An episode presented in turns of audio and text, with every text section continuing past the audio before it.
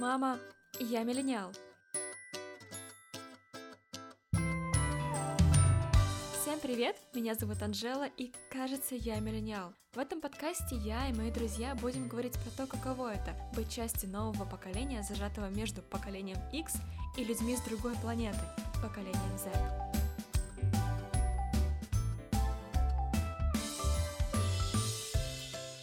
Для начала небольшой дисклеймер.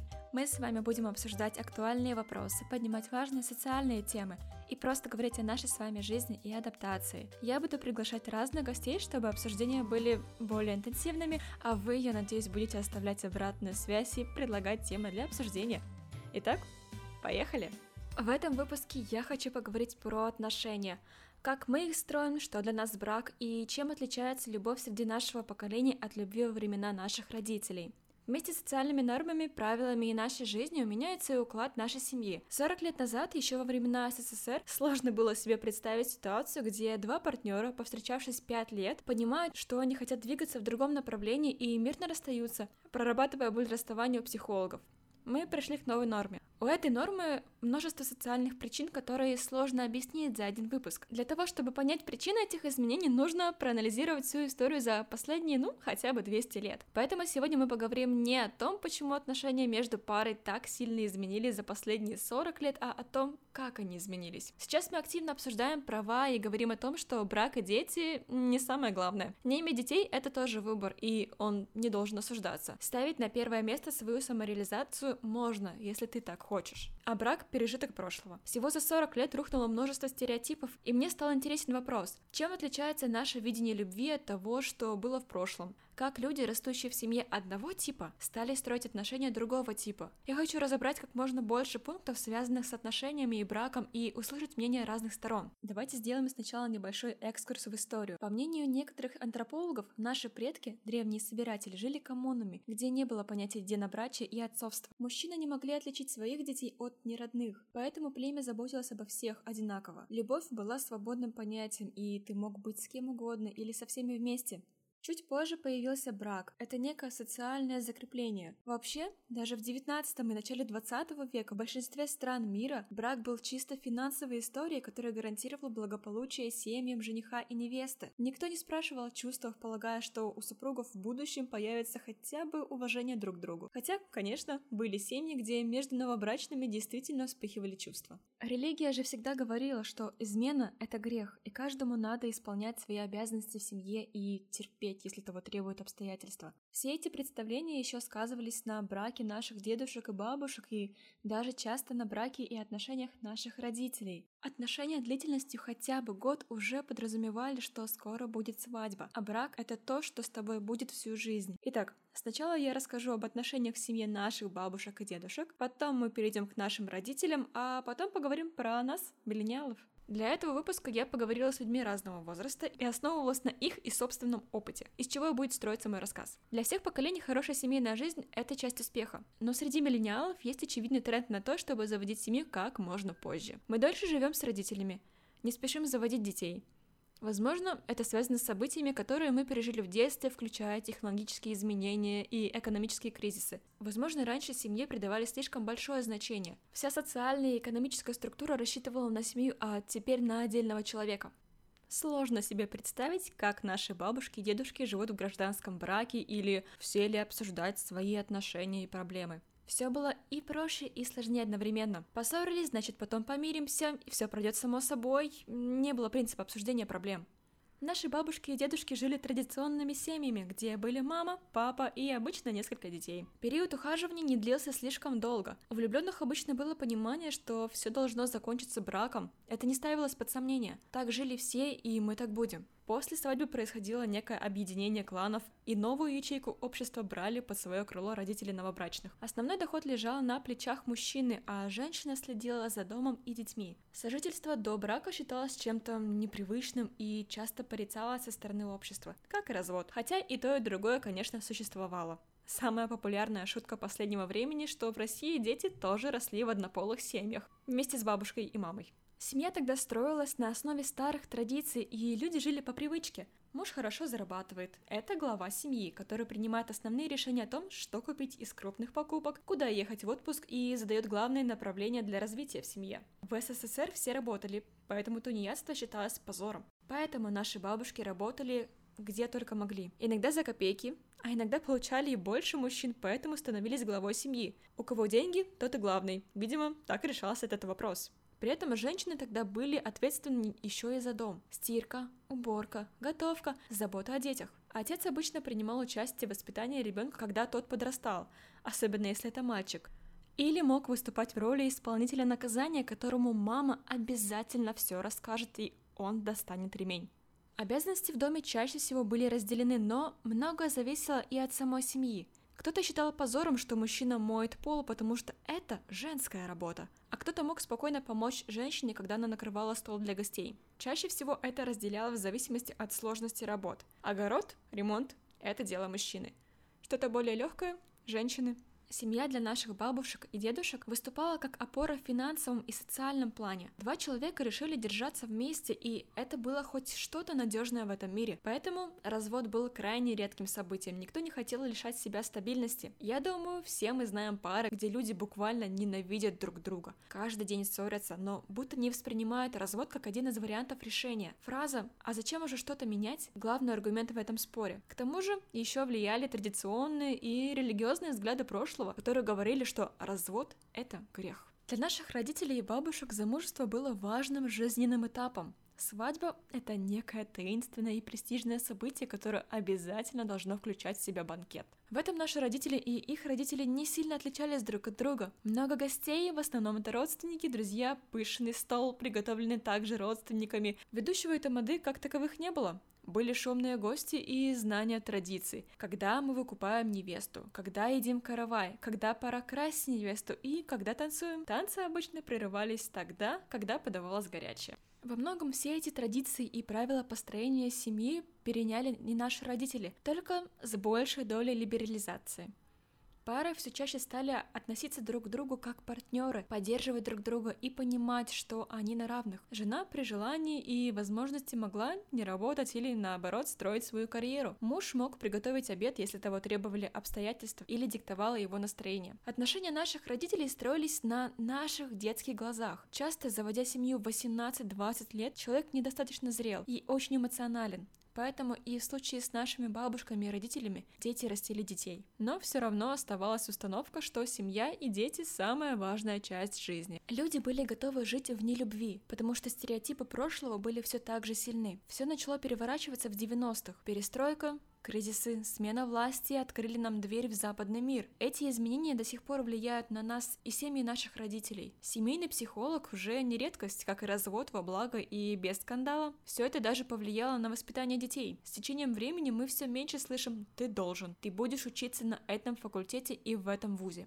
Наши родители получили возможность принимать решения не только на основе своего опыта и традиций, которые они переняли, но и благодаря знаниям, которые они стали получать из книг, интернета и различных курсов. Многие семьи продолжают меняться на наших с вами глазах, но именно мы, миллениалы, выросли с другими взглядами на семейные ценности и отношения.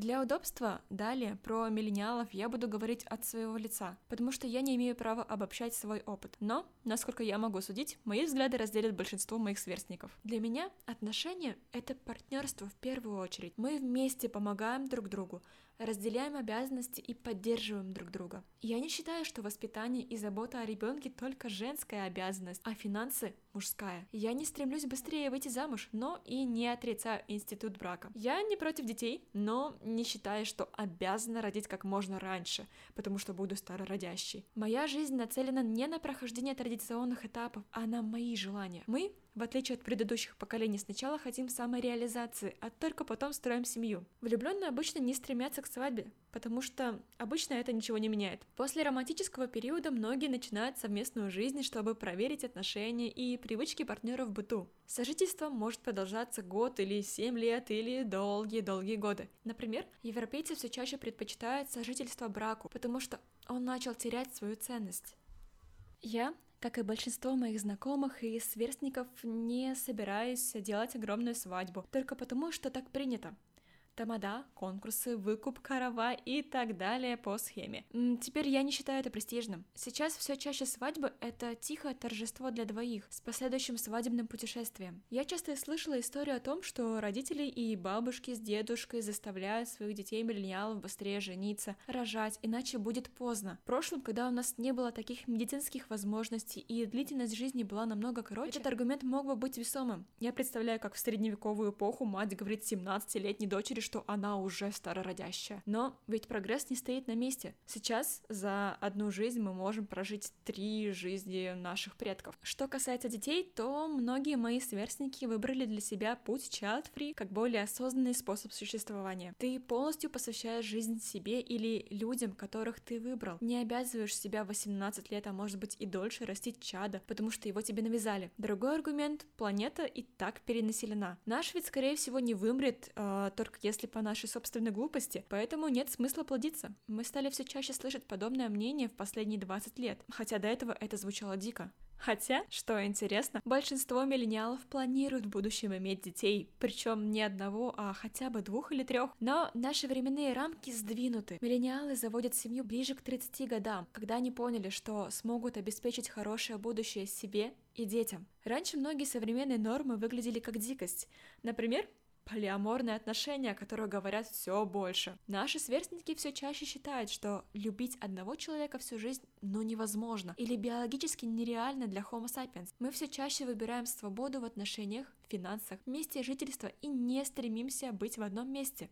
Мы сильно отличаемся именно нашим отношением к партнеру и к браку. Печать в паспорте для нас это уже не обязательно глава жизни или важный этап, без которого ты не состоишься как человек. Мы стали лучше осознавать отношения, и многие среди нас уже в подростковом возрасте стараются относиться к партнеру как к отдельному человеку и личности, которая не является частью и продолжением тебя. Партнер это человек, который так же, как и ты, может уйти из отношений, сказать, что ему партнеру не нравится, и у тебя нет стопроцентной гарантии, что он с тобой на всю жизнь. Наше поколение стало больше принимать и понимать разные формы любви, не клеймить представителей ЛГБТ-сообщества. Благодаря этому любому человеку легче принять себя и быть частью общества, если он понимает, что его тянет к людям любого пола и гендера, и быть настоящим. Также строить отношения и семью. К сожалению, на эту часть их личной жизни все еще влияют некоторые страны и государства, но все больше людей понимают, что такое отношение государства — это не норма. Большинство молодежи России пытается приблизиться к стандартам современной семьи в Европе, где все 50 на 50. Каждый вкладывает в семью столько, сколько может в финансовом плане. Партнеры поддерживают друг друга на разных этапах развития, карьеры или в случае неудач. Ребенок также подразумевает совместное воспитание. Многие, например, восхищаются системой воспитания в Швеции, где отцы делят часть декретного отпуска вместе с матерью и заботятся о ребенке не меньше, чем женщина. Благодаря современным тенденциям, которые появились в России около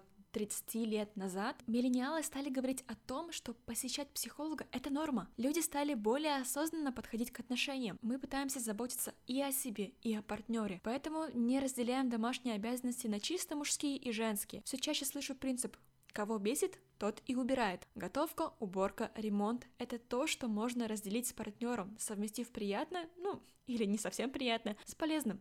Мы стараемся не допускать абьюзивность в отношениях. Благодаря доступности информации все больше людей перестают считать физическое и психологическое насилие над собой видом нормы. Бьет, значит любит, и стерпится, слюбится – это уже не норма. И все больше людей понимают, что терпеть насилие над собой ради сохранения семьи – это далеко не лучший вариант. Секс перестает быть табуированной темой, о которой все предпочитают умалчивать или делать вид, что его не существует или он нужен только для зачатия детей. Современная психология и сексология вышла на уровень, где может говорить всему обществу, что обсуждение интимной жизни – важная часть отношений, а нам необходимо вводить половое воспитание. Благодаря тому, что общество наконец смогло говорить об этом не только за закрытыми дверями и со стыдом, но и обсуждать с партнером, у многих пар наладилась интимная связь, что повлияло на общее настроение отношений. Нельзя скрывать важную часть отношений и делать вид, будто секса не существует. Многие пары в прошлом расставались именно из-за табуированности обсуждения интимной жизни, потому что так и не смогли поговорить о своих желаниях и ощущениях. Стереотипы начинают рушиться все быстрее.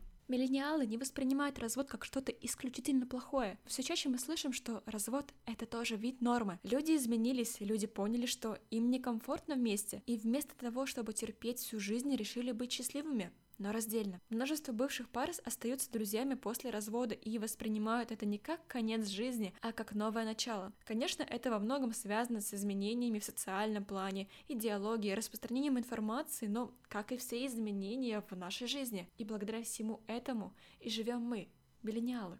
В плане воспитания детей мы все чаще пытаемся дать им свободу выбора. Наши родители перенимали традиции воспитания из своей семьи. Как воспитывали их, так они и воспитывали нас, иногда пытаясь исправить те ошибки, которые, по их мнению, совершили их родители, или читая пару книг э, перед рождением. Миллениалы подходят к родительству более осознанно. Мы перечитываем кучу информации, которая становится все больше и больше. Проходим множество онлайн и офлайн курсов. Мы пытаемся больше концентрироваться на психологическом здоровье ребенка, чем на его оценках и достижениях. Стараемся не оставить детских травм и дать как можно больше ресурсов. Конечно, большинство изменений случились благодаря достижениям науки и техники, изменениям в политике и социальном плане. Появление интернета помогло нам лучше рассмотреть опыт брака и воспитания за рубежом. Быстрое распространение информации позволяет узнать лучшие техники сохранения отношений и воспитания ребенка. Но главное, конечно, фильтровать всю эту информацию. Опыт и традиции, доставшиеся людям, что росли в СССР, все еще сильны. Поэтому сейчас мы спорим не только как поколение с поколением, как отцы и дети, но и как люди прогресса с людьми традиций. Изменения происходят как никогда быстро, и поэтому каждое новое поколение будет сильнее отличаться от предыдущего. Мы не знаем, как будут выглядеть отношения будущего. Может быть, брак полностью изживет себя как э, ненужное социальное закрепление, или мы вернемся к жизни в общине, но на современный лад. Но всегда интересно, как люди с помощью отношений все лучше познают себя. Всем большое спасибо за прослушивание этого выпуска. Оставляйте свои комментарии, делитесь мнением, мне будет очень интересно прочитать, что вы об этом думаете. И подписывайтесь на социальные сети, чтобы узнать о следующих выпусках подкаста. Также буду очень благодарна, если вы поделитесь этим выпуском со своими друзьями и знакомыми или поставите оценку во всех возможных ресурсах. В следующем выпуске я хочу обсудить тему отношений на реальном примере, мое и моего молодого человека. Мы вместе обсудим, по каким принципам возрастает современная любовь и строятся наши отношения. Большое спасибо, всем до встречи!